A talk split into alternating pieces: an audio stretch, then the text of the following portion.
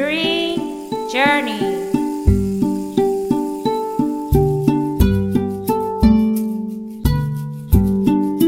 Be the change you want to see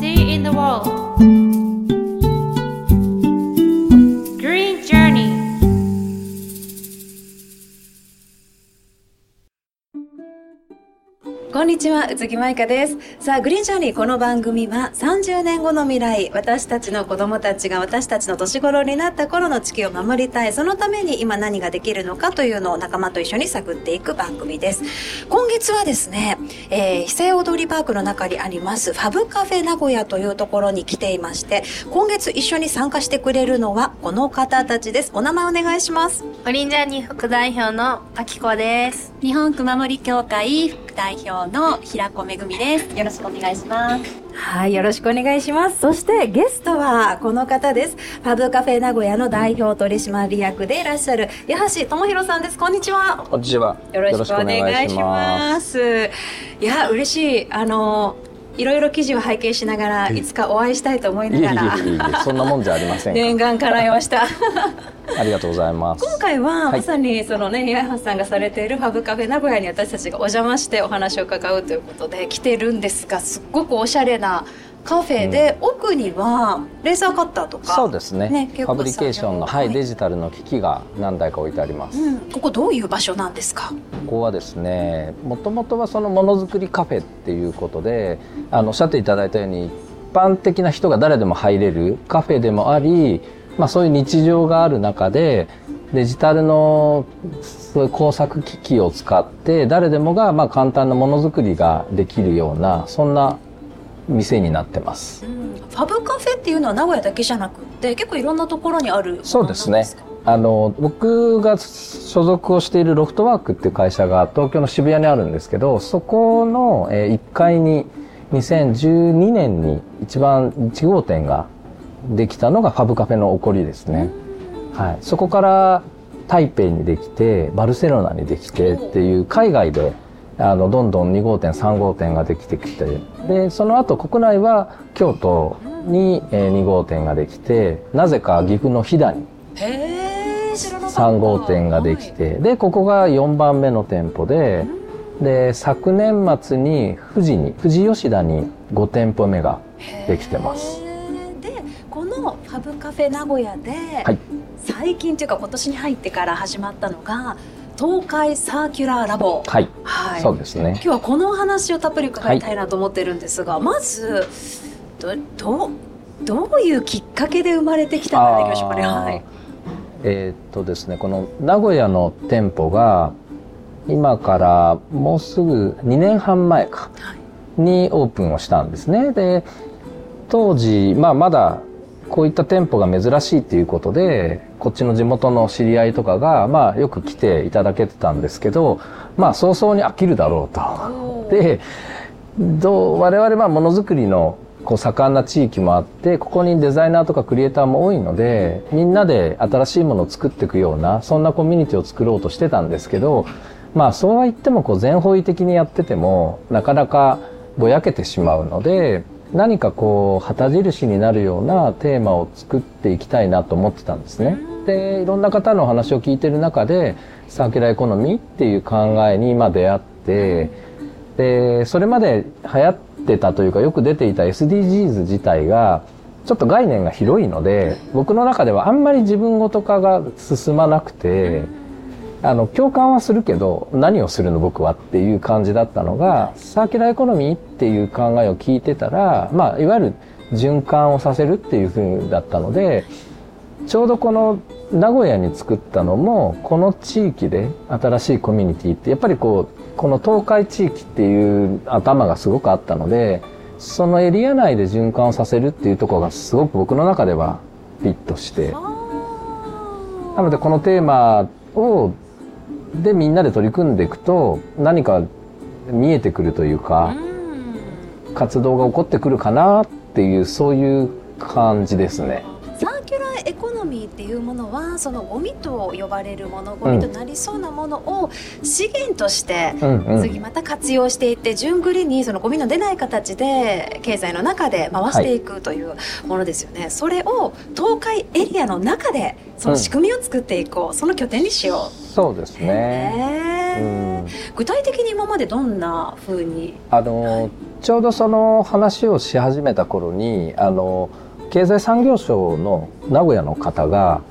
あのよくここにも顔を出していただいてて、まあ、よくこんな話をしてたんですね。で僕が僕思うとどんどん喋るのであのサーキュラーエコノミーを連呼してたらあのちょっとその活動を支援できるかもしれないっていうふうに声をかけていただいてであのいろいろご相談をしてたらまあ民間でそういう行う活動をまあな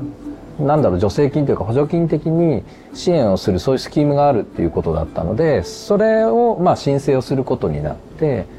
でそれでまあ申請通って、えーそこから2年間はその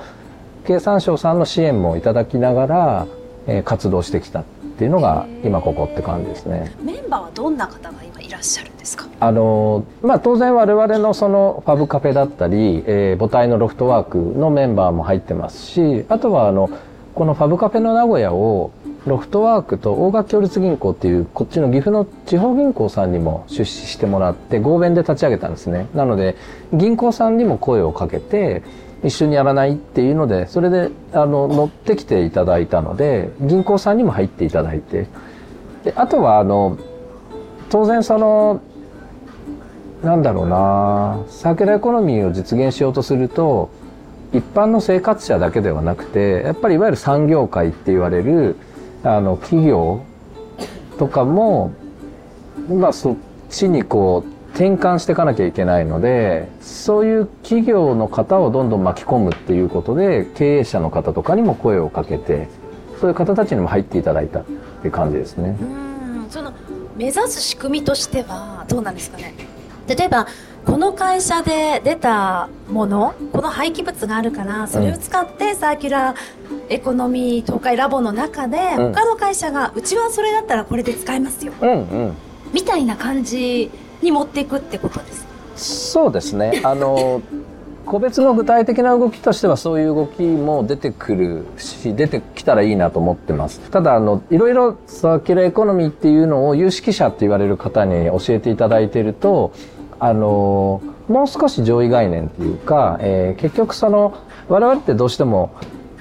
廃棄、使わなくなったものからスタートしていくんですけど、あの、どちらかというと物を作る段階からデザインをしていくっていうのがサーキュラーエコノミーのベースにある考えで、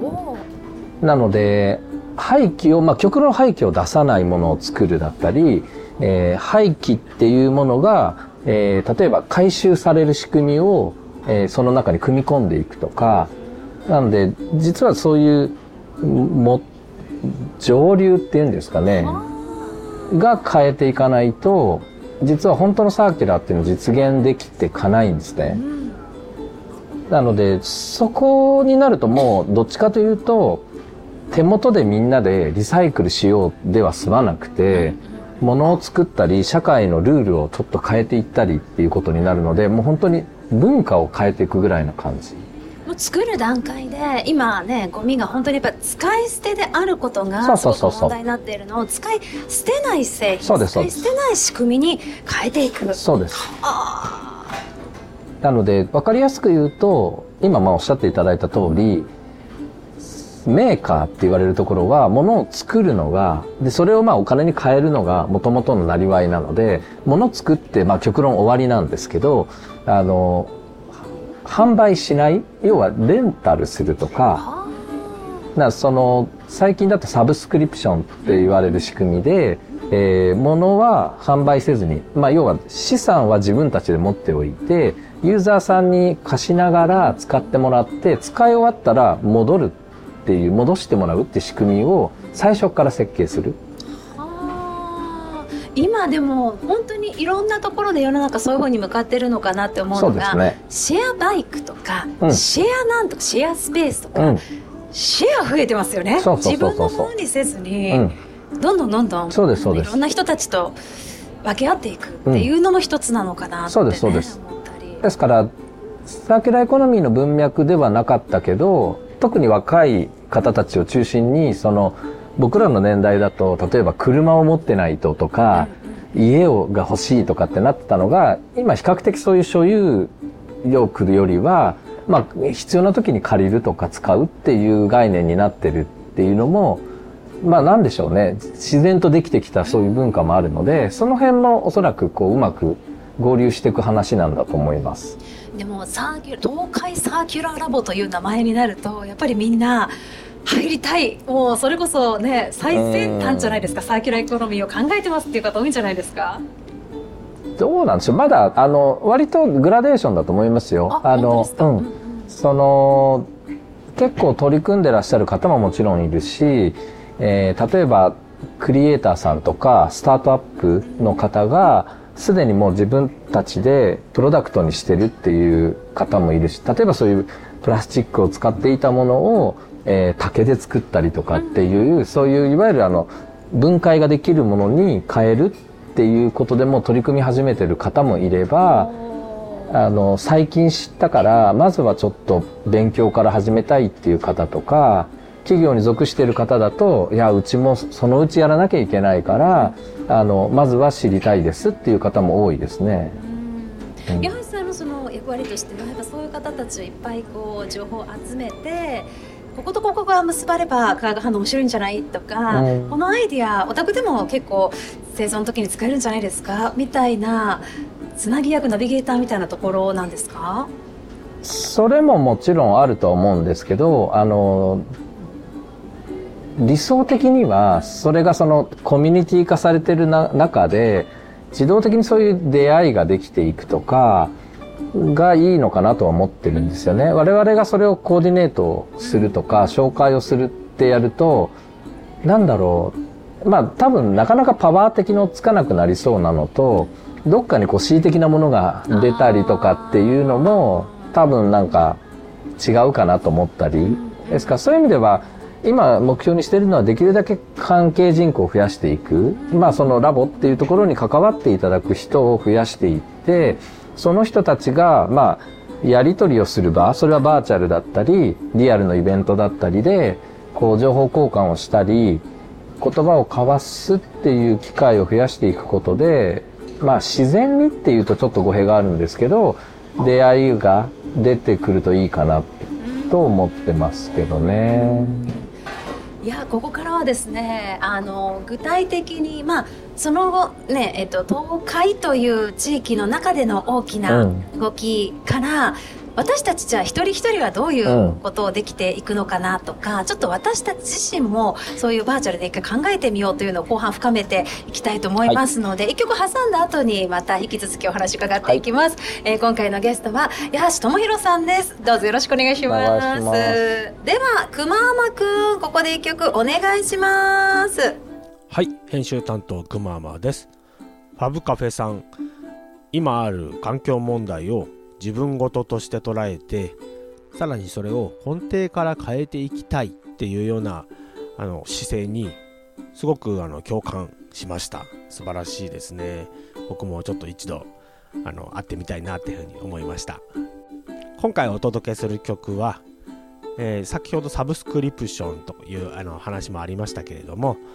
え5月から、えサブスクが開始されております、え僕くまーまのですねオリジナル曲「トーク」という曲をお聴きいただきたいと思います。一歩一歩昨日より、えできるようになっていこうという前向きなメッセージを込めた曲です。どうぞお聴きください。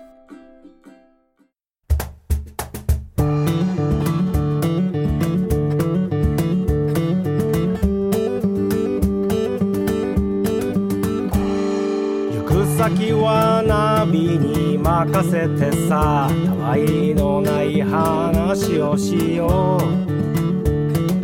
都会の喧騒から離れ緑のい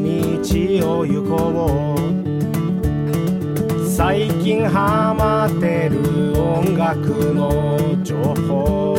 交換してさほんの少しだけ新しい自分に会いに行こう。でこぼこの道を行く。曲がりくねった道を。スピード少し上げて登ってく。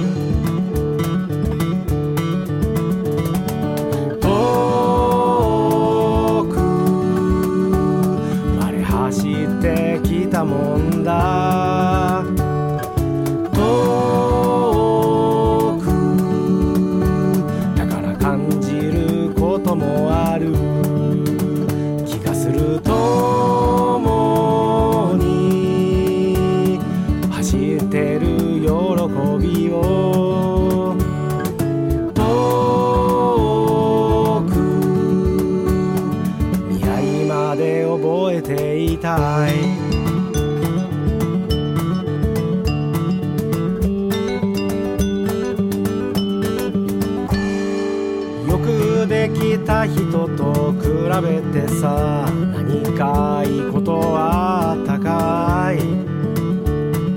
昨日の自分より進めたらそれで万歳したらいい。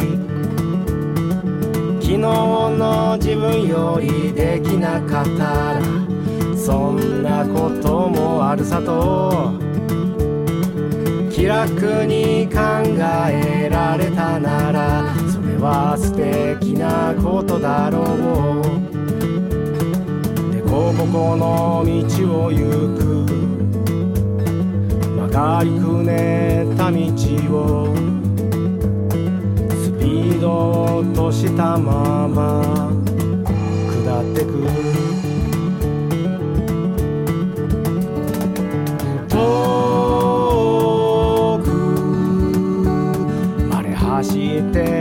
たもんだ。遠く未来へ心育て。遅くなったって進んでるさ。遠く遠く目指してゆこう。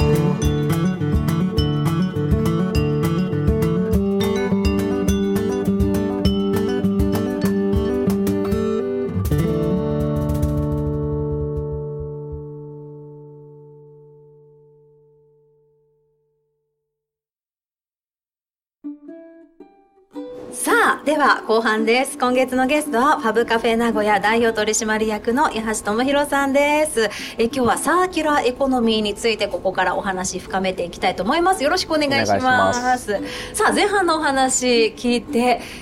今日参加の2人からもですね、ちょっと質問をもらいたいなと思うんですが、あこちゃんからまずいきますか？えっ、と、サーキュラーエコノミーってさっき伺ったみたいに、もう仕組みから、一から変えていくっていうところがあると思うんですけど、なんか具体的にこういうのが、えっ、と、変わったようだとか、うん。こういうのあなんか事例としてあったよみたいので、もういくつか出てるんですか？そうですね。あの実はやっぱりそういう事例をどんどん我々も共有していくのが重要だと思っていてあのこれは東京の方でやったんですけどそのサーキュラーアワードっていう、まあ、いわゆるコンペ形式でこうアイデアとか実際の取り組みっていうのを応募してもらうっていう、まあ、そういう公募をやってグローバルでこう何十っていうのが集まってくるんですね。でそういうので見ているとあの例えば最近だとバナナの皮とかリンゴのああいう芯とかそういうものでで代替レザーって言われるレザーの代わりのものを作るとかそのいわゆる生分解って言われる分解して元に戻っていく自然に戻っていくっていうものであのプロダクトを作っていったりとか何かそういうその素材を変えていくっていうことは徐々にあの始まってるように見えたりしますよね。あとはちょっと似てるかもしれないですけどコンポストって言われる食品のまあ残渣を使って肥料に堆肥化していくとかああいう動きもだいぶ見えてきてるとこではありますよね。うん、コンポストちょうど私たちもね力入れたいなと思ってたところなんですけど、なんかこう難しさみたいのってあるんですかね。そういう生分解っていうことは分解する場所が必要だったりとか、うん、燃やさないところに捨ててもらわないといけなかったりそうですそう特です別な処置がいるじゃないですかそうですね。そうですね。一消費者がそこまで責任持ってこのものをうん扱えるのかとかっていうのはどういった流れになっていくんですかねあのそれも多分みんなで経験なんだと思うんですけどコンポスト自体はなんかそのこれも有識者の人に教えていただくとある一定の温度までいかないと本当に農業として使える肥料にならないので中途半端にやると実は匂いだけ出てっていう風になっちゃうからあの良くないみたいな話があるのでまあその品質を上げるというかちゃんと使える肥料にしていくっていうところはあのまあ、そうコンポストのプロダクトだったりそれをこう混ぜるような人だったりっていう人たちがこうなんだろう経験量を増やしていかないといけないとは思うんですけどなんかねそれより一般の家庭で言うと僕が思うのはやっぱり分別が難しいんですよね。そう思います。ね。例えばあのプラスチックでも成分解性のプラスチックそうそうそうそうそう。今まで通りのプラスチックがあってもう区別が全然つかない。しつかない。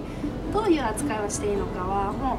う手に負えないところ。そうなんですよ。時はその気で買ってるんですけれどもそれがいざ使い終わる時期に来た時にそれを本当に認識して、あコンポストコンポストって やるのかっていうのはすごいなんていうのかな。自分でもちょっと難しいんじゃないかなって思っちゃうところはあります。そうなんですよね。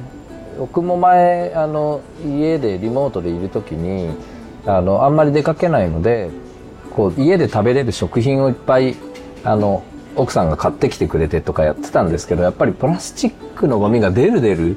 でやっぱり分別はしてるんだけどしきれないものがあって紙と混ざってるとか貼り合わさってるとかなんかそういうので結局我々だと多分分別できないからある程度まとめてもう出すことになってこれが本当にリサイクルされるのかって考えるとなんか結局全部まとめて燃やしちゃいそうだなみたいなね。グリーンジャーにも出だしがちょうどコロナ禍に入ったところで立ち上がった団体なんですけれどもちょうどみんなあの子供たちがいるお母さんたちが多いので家にから出るゴミの量に唖然として、うん。あこんなに私たちってゴミ出してたんだっていうのを出かけなくなってやっと気づいて、うん。なんかはたと自分の生活に向き合った時にあこういう生活だったんだっていうのに気づいてこれはちょっとまずいんじゃないかっていう人たちの集まりでもあるんですけれど。もなるほどなるほど。そうやっぱりその難しさは本当にメンバー全員が痛感しててゴミの扱い個人ができる範囲のゴミの扱いっていうのはめちゃくちゃ難しかったです。そうですね。だからなんだろう。よく聞く話でその日本って焼却場がすごく発達しすぎてしまってまあ自治体はうちは焼却場がしっかりしてますみたいなのがアピールになってたりこれって海外に行くとあの焼却場を持ってないっていう方がアピール材料になったりするっていうぐらい逆転をしててなのでそこでね焼却場があって温水プールがあってとかなんかそういうのが街行く街にあるじゃないですか。なので結局そこにもう僕らはゴミ箱に捨てればあとはいいと思ってたけど実はゴミっていうのを発生させることがあのそもそもやっぱりちょっと違ったんじゃないっていうとこに戻ってこないといけなくてじゃあゴミを出さない生活って何なんだっていうのを多分我々として考えていくことがすごく重要だと思ってますね。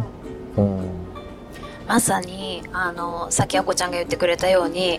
コロナ禍で、その、ゴミの量に気づいて、私たち一回、一ヶ月、徹底的に家の中で、どれくらいプラスチックゴミを減らせれるかっていう実験をしたんですよ、うん全員が。で、あの、スーパーに行っても、もちろん、あのね、プラスチックの入ってるものでない野菜を買ったりだとかで新聞に持っていってくるんだりだとかお魚屋さんに行ってもこのタッパーに入れてくださいみたいなカレーのテイクアウトにしても、このタッパーに入れてくださいみたいな風にやったんですけど1ヶ月後に誰もが口にしたのがしんどっていう。大変だったと、うん。で私たちは気づいてこんなに、まあ、だからこそすごくゴミは減ったんですけどそこまですると、うん。だけどこんなにみんなしんどくって頑張らないとゴミが減らないのであればそれは個人の頑張りではなくってやっぱ社会の仕組みを変えないと誰もできないと思って実はイオンにアポを取ってプレゼンに行ったんですよ。あの50年前のスーパーと今のスーパーが全然違うように今のスーパーと50年後のスーパーももちろん全然違うと思います。でも今のこの、ね、気候変動だったり環境の危機を思うと50年なんて悠長なことは言ってられなくって来たるいつか来るその日をもっと前倒しにしなきゃいけないと思うんですで、私たちはお母さんとして、一主婦として、こんな商品をイオンに求めますっていうので、例えば、あの、おやつパーティーなんてしようもんならプラゴミの山だけど、イオンからプラゴミの出ないおやつシリーズって言って、リターナブルな入れ物なのか、また、はたまた別のゴミを出ない仕組みで作ってくれて、イオンだったら、普通のお菓子とそう変わらない値段で出せるんじゃないか。で、しかもそれがデザイン的にいいものであれば、私は買うと思います。うんどっちがいいかって言われるとね。って言って、そんなんとか、あと、あの、忙しいお母さんたちが、このタレとかいろいろあるじゃないですか、中華のタレみたいなのも、全部今やっぱりプラスチックに入ってますよね。だけどあれ、ドロドロで洗って出すのもやっぱり大変だし、どうしても可燃ゴミになってしまう中で、生活クラブはそれを瓶で、うんあの、売っていて、で、リターナブルで返せるんですよね。で、そういう仕組みをイオンでやってもらえれば、忙しいお母さんたちも脱プラをしながらこういうのも使えるしっていうので、9個ぐらい持っていったんですよね。で、持って行って、でも結果どうなったかっていうと、3つですと。一つは、まあ、すごくコストがかかる、それを作るのに、うん一つパッケージを作るのでも、やっぱ買えるのでも何百万とかかってしまう。で、二つ目はやっぱコロナ禍だったということもあって、衛生的に気にされる方がいらっしゃるかなっていうのが一つ。で、もう一つこれが一番大事なんですけど、消費者が、あの、例えば10のものを出したいと思っていても、今消費者がもし4ぐらいの、その、認知度というか意識しかなかったとしたら、それはなくなってしまう商品として結局売れずになくなってしまう。うんだから、6ぐらいのところから出すんですっていうお話をされていて、で、結果、あ、もうどっちも、卵が先か鶏が先かじゃないけど、どっちもなんだなと思って、じゃあ4を5にしていく、6にしていくイベントを一回一緒にやりましょうかっていうので、イオンと一緒にエシカル消費のイベントをやったんですね。ね。そうすると、なんか私たちも気づいてなかったんだけど、イオンの中にも眠ってるいい商品っていうのがやっぱりあって、うんでも売り場では値段に負けてしまって、で、特にそれがどう環境にいいのかっていう説明もないものだから、みんなも選べないでいたのが全部集めて、で、これってね、どういうことにつながっていてねっていう説明がちゃんとあると、売り場から離れるとさほど高くはないんですよね。うん。20円、30円の差なので、まあこんなもんでいつも買ってるよなっていう感覚で、結構みんな買っていってくれて、なんかその、もちろんその私も商品をどんどん変えてほしいってね、まあ次世代に向けてリターナブルにしてほしいとは思ってたんですけど、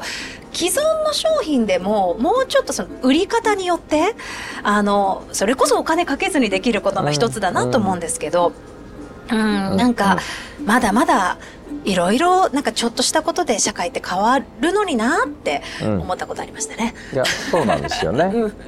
だから今ある前提でそれをどうやってこう改善するかとかっていう概念をもう少しそのみんなで上位に行ってそもそもっていうところに戻って向き合っていくっていうのはすごく重要で今おっしゃったような取り組みがすごく重要になっていくと思いますけどね。そうなんですよね。かガラッと大きなものをずっと持ってたんだけど、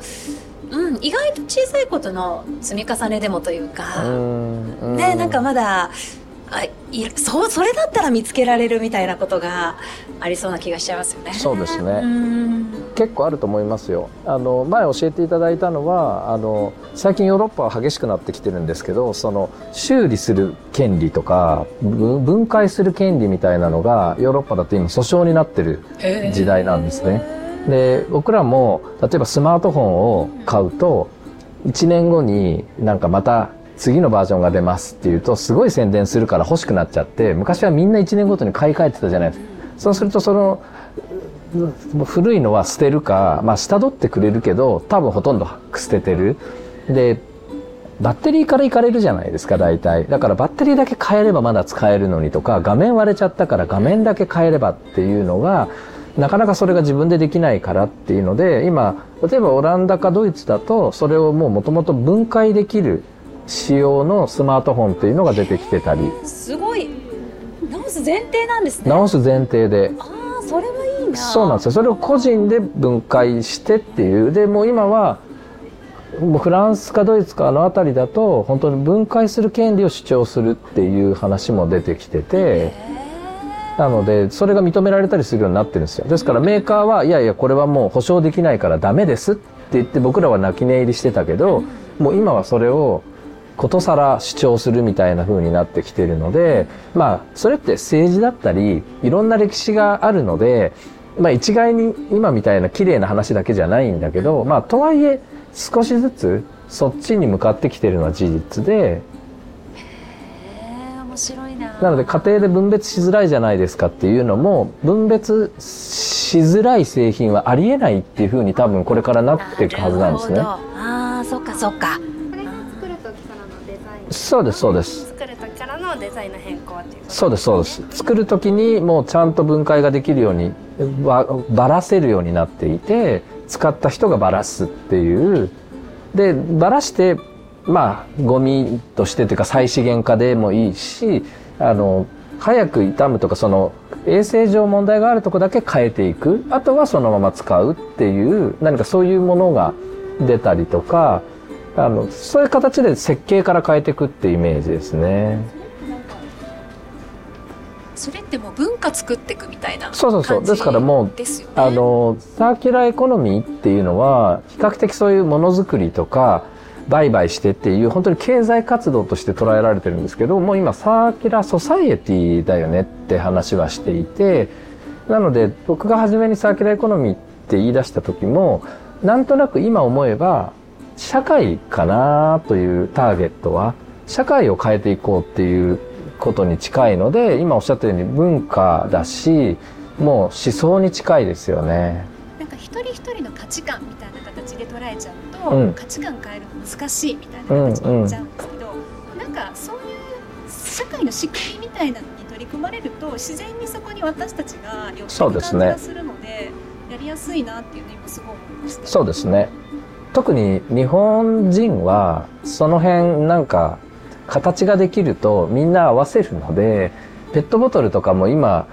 あんまり普通のゴミ捨てないじゃないですか誰も。ペットボトルどこに捨てればいいですか？って我々は探す癖がついてるのは多分もうそういうふうにおっしゃったようにシステムで社会システムでもう癖づけられただからそれをうまくそういう社会システムにしていくっていうのとまあキャップを外してくださいっていうのはあれキャップだけペットじゃないんですよね。別の素材なんですよね。だからあれを分解させてるんですけどあのそういうのを元から設計してこれとこれは分けるよとか分けると何かまあインセンティブでもいいと思うので最初は。やっていけばもう本当に自然に何かそれが癖づけられていくっていう風になっていくとは思います。なんか一番のなんかこうモデルって江戸時代の江戸なのかなみたいな感じ。江戸時代はまあよく言われますよね。循環型社会だったっていうのは。うん。ただ全く江戸時代に今戻るっていうのはやっぱり無理だから、ね。これだけ便利便利になってるし。だからそういう意味ではあの江戸時代に戻ろうというよりはその今のゴミって我々が呼んでしまったものあのゴミって人間が発明したものなんですよね。なので人間がそのなんか登場する前は自然界にはゴミなんて当然なくてあの当然その排泄物も死骸も全部分解されてそれが次のための栄養になってっていうのでもちろん循環し循環してるわけじゃないですかだからどんどん溜まっていく何かなんていうのはなかったんですよね。で人間が出てきてそのどんどん分解してっていうものができないものを作り始めちゃったからそれを我々はゴミって呼んでるっていうだけのことでなのでゴミをなくそうっていうのは人間以外の多分生物が意志があったらいやっと気づいたかお前らって感じだと思いますよ。そう。面白い。ゴミの概念。うん、ゴミっていう言葉にしただけなんですよ我々は。僕らが責任を持って元に戻せないものをゴミっていう名前にしてとりあえず大くくりにしたっていうことなのでゴミをなくして再資源化っていうふうにさっきね言っていただきましたけどあのそう人間が発明しちゃったものをちょっともうこれは良くない発明だからとりあえずなくそうねっていうゴミを出すっていう構造を元から変えていくとか立っていく。あなるほど。いやうん。すっごい今しっくりきました、そうかだから製造過程で考えることが必要そうそうそうそう。そうなんですよ。いやなんか最近本当にその SDGs がねどこで言ってもこう謳われるようになっていく中で、よく聞くのはサーキュラーエコノミーの例としてさっき言ってたようにここの廃棄物をこういうふうに我が社では変えましたよっていう、なんかやっぱ廃棄物ありきのものってどうしても私も見ながらもちろん悪くはないし面白い取り組みだなと思うけど、やっぱりでもパフォーマンス的に感じてしまって、うん。あの私はどっちかっていうともう絶対に必要なものあのそのプラスアルファでエンターテインメント的なものではなくって絶対に必要なものがあのゴミを出さない仕組みにしていくっていうところに力を入れなきゃいけないのになって思ってたのが今日今のお話で。あそういうことかってなんうん。かすごくしっくりきました、そこが大事なのかそうなんですよね。うんうんうん。なので最近聞いた話でなるほどと思ったのは鉄とかアルミってほとんど循環できるんですね。お。あの鉄で作ったものって回収して溶かしたらもう一度鉄として使える。アルミも同じ。でそれで今まで車とか飛行機とかいろいろ作ってたんだけど数年前に炭素繊維って新しい素材ですって言って軽くて丈夫だからっていうので例えば飛行機の内装とか車の内装とかそういうとこに炭素繊維カーボンなんとかっていうのが出てきてるんですよ。であれはすごく発明なんですけど軽くて丈夫だから。なんだけどすごく今分解をしづらいからどうしようってなってるらしくって。で逆にそこに取り組んでるメーカーさんもいるんですよ。それを今度再生できるようにしたいをするよみたいな風に。でそれはそれでいいんだけど結局我々って便利だったり効率的だっていうことで発明してきたものが鉄だったらよかったんだけど鉄より軽くて丈夫ですっていうのでそういう新しいものを出したらこれはもう分解容易にできないですって。でも分解とかまで今まで考えてなかったわ僕らみたいな。だからこれからは分解するっていう前提で新しいのを発明していかないと世に送り出せなくなるっていうことだと思うんですね。だから今過渡期なんですよ。作っちゃったからやっぱり分解する方法を考えなきゃいけないとか置き換えるものをはさらに発明しないといけない。でもこれからは新しく発明するのはもう前提それが。うん。一番大変な時期っていうか物が増えちゃう時期というかこっちのものもあるしこっちの分解できないものもあるし分解できるものもあるしそうそうそうそう。私たちはパンクするみたいな。そう。今それが玉石混交で全部混ざってるので今我々はだから結構大変だと思うんですよね。うん。だから辛いんですよ。1ヶ月やってみると。もうしんどいわーって。うん。だって考えてなかったからそんなこと。わざわざ消そこわざわざ消費者が考えなくちゃいけないっていうそう。というのが今で今まで考えてなかったから。だから消費者からやれることはそれを考えてなるべく出ないようにしようだけどそれだとやっぱり辛いのがずっと続くから続かないんですよね結局は。だからやっぱりその上流から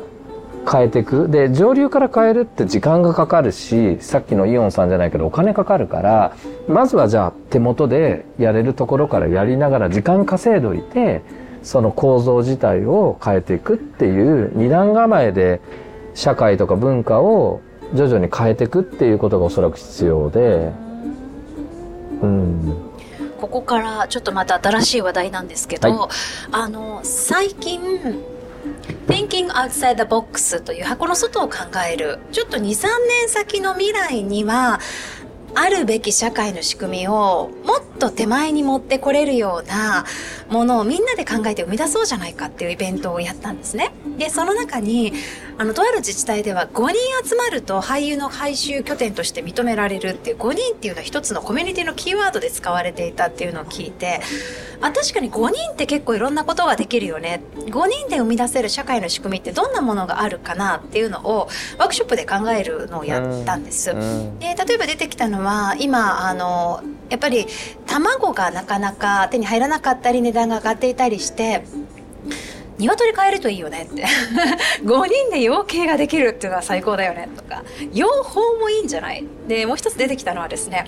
今いろんなものが値上がっている中に子供の習い事っていうのも実は月謝が上がってましてうちも子供ありとあらゆる月謝が上がっていてこのままいくとあの習い事っていうのもできる人とできない人やっぱお金に余裕がある人は行かせられるけどなかなかそこまで出せないわでも何かしたいっていう人は出てくるんじゃないかっていう中で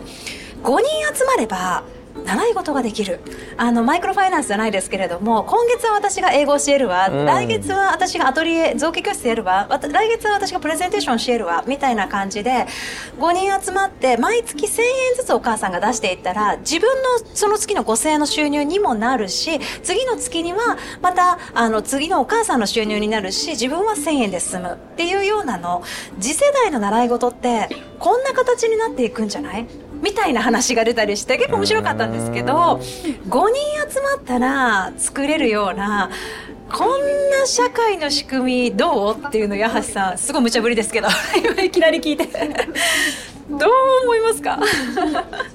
？5人か。まあでもそのなんだろうお金を介在してやり取りをするっていう今のこの社会をもう少しその物々交換だったり例えば今の教えるみたいな、はい。まあちょっと経済用語で言うと役務の提供みたいなものを何かそのお金のやり取りじゃなくて贈与する与えて時には与えられてっていうそういう贈与経済にこれからどんどん変わっていく時代かなと思ってたりするので、そういう意味では今おっしゃったように5人でっていうのはいいと思うし、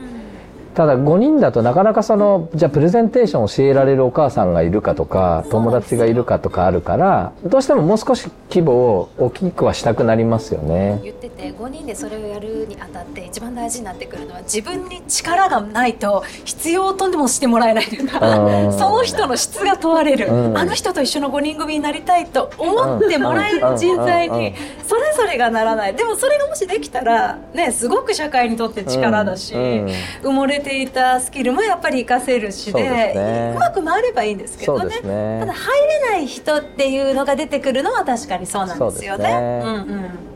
ちょっと5人から外しても大丈夫。もちろんです。あの僕は今やりたいことはあのさっきのサーキュラーエコノミーの一つなんですけど、はい。サーキュラーファクトリーっていう場を作りたくて、はい。で僕が岐阜の大垣出身なので大垣でやろうよっていうのをあっちこっちで吠えてるんですけど今のところ誰も手を挙げてくれないから まだ妄想なんですけど。はい。あのサーキュラーファクトリーってまあでもファクトリーって言ってるけど結局アップサイクルセンターみたいなものなので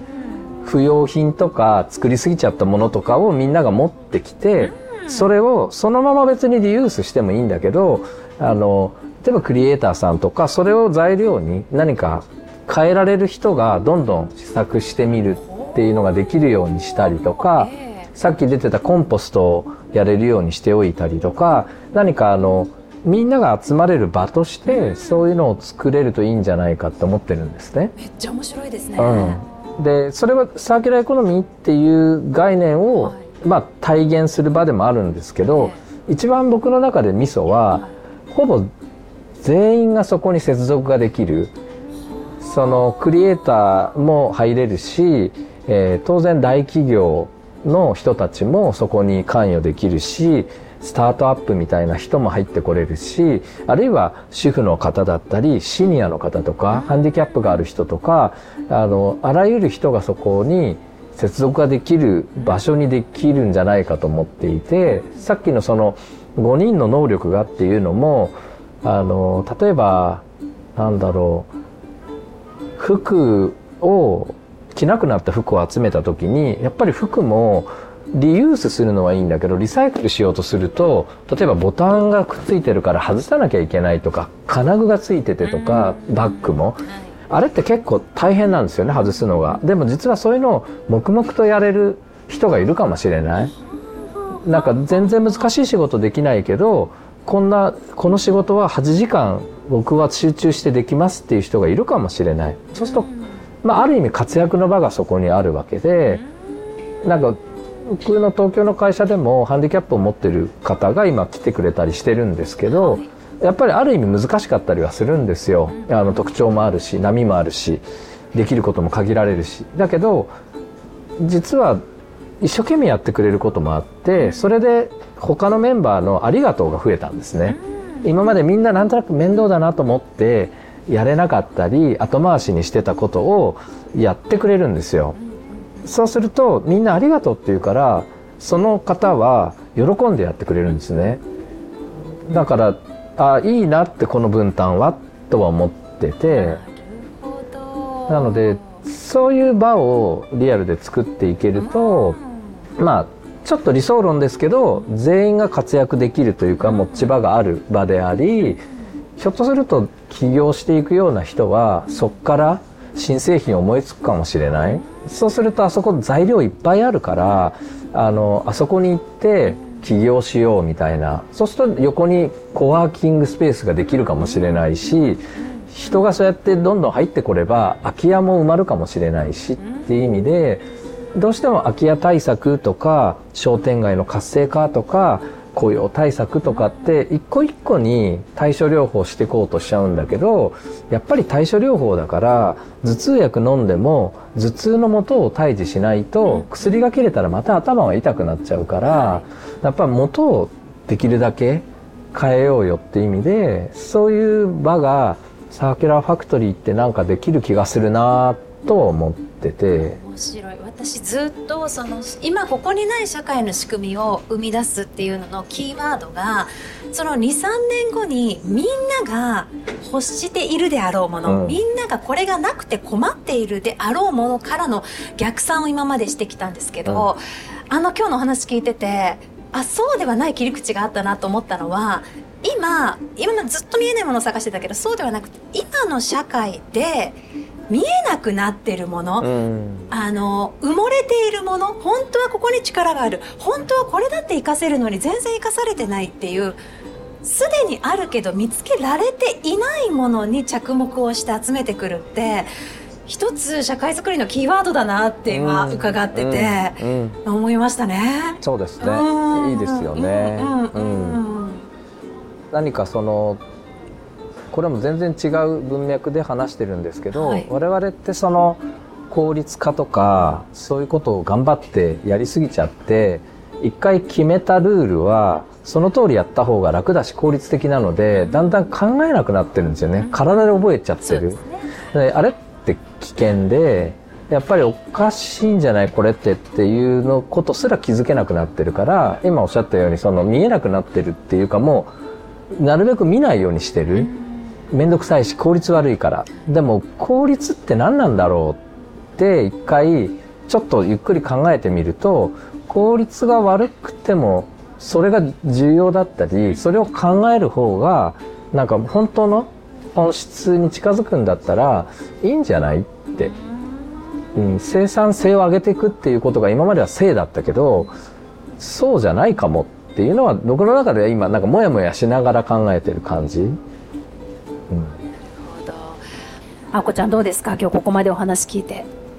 今まで効率的に効率的にって言ってたのはやっぱ私の母母おじいちゃんとかの世代まではないものを手に入れたいっていううん。ところから始まってると思うんですけれども今これだけ豊かになってその時と同じやり方っていうのが、うん。やっぱもう見直す時期なんだなっていうのをすごい改めて感じました。でやっぱあのおっしゃってたようなあのゴミがこう不要品ゴミというか不要品が集まる拠点があることで誰もがこう その例えばクリエイターだったら材料費を買って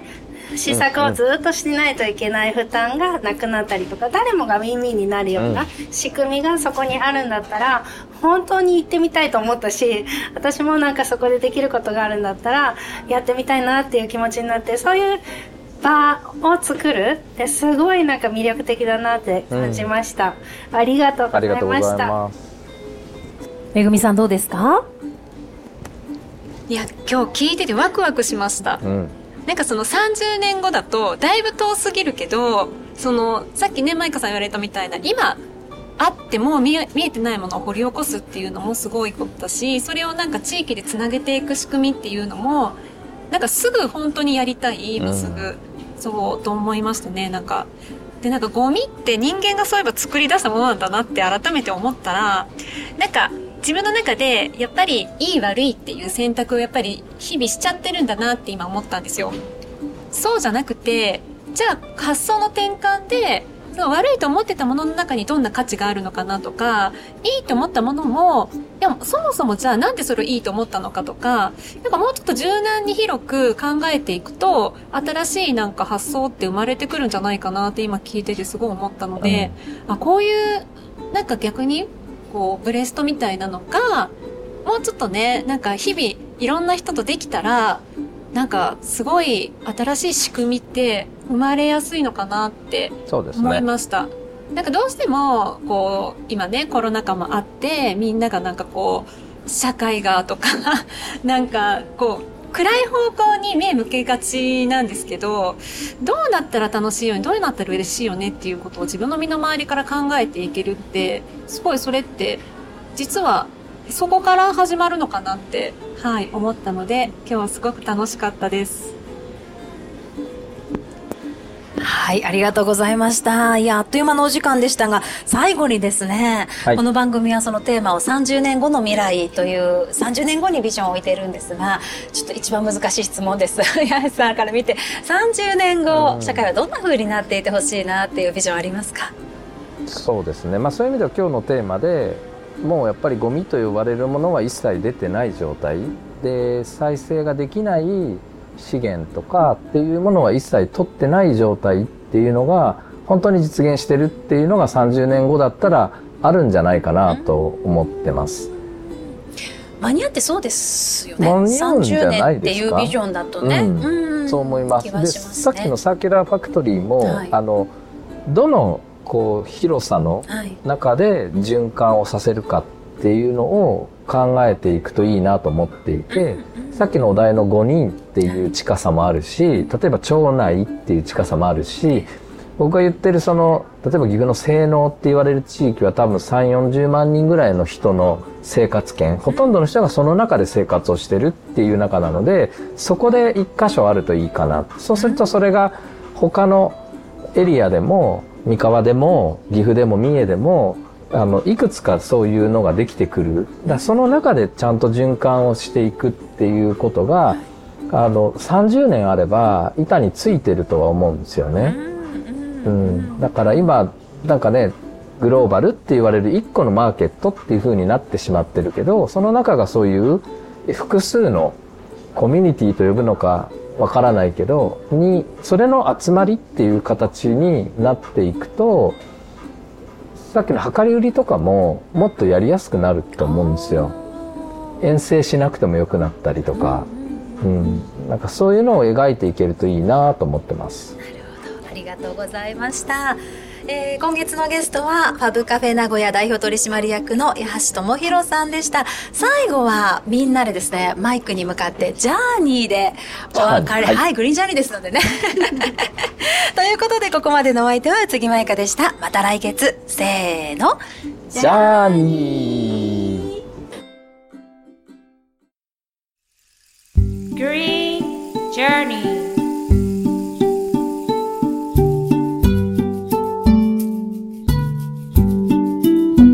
change you want to see in the world.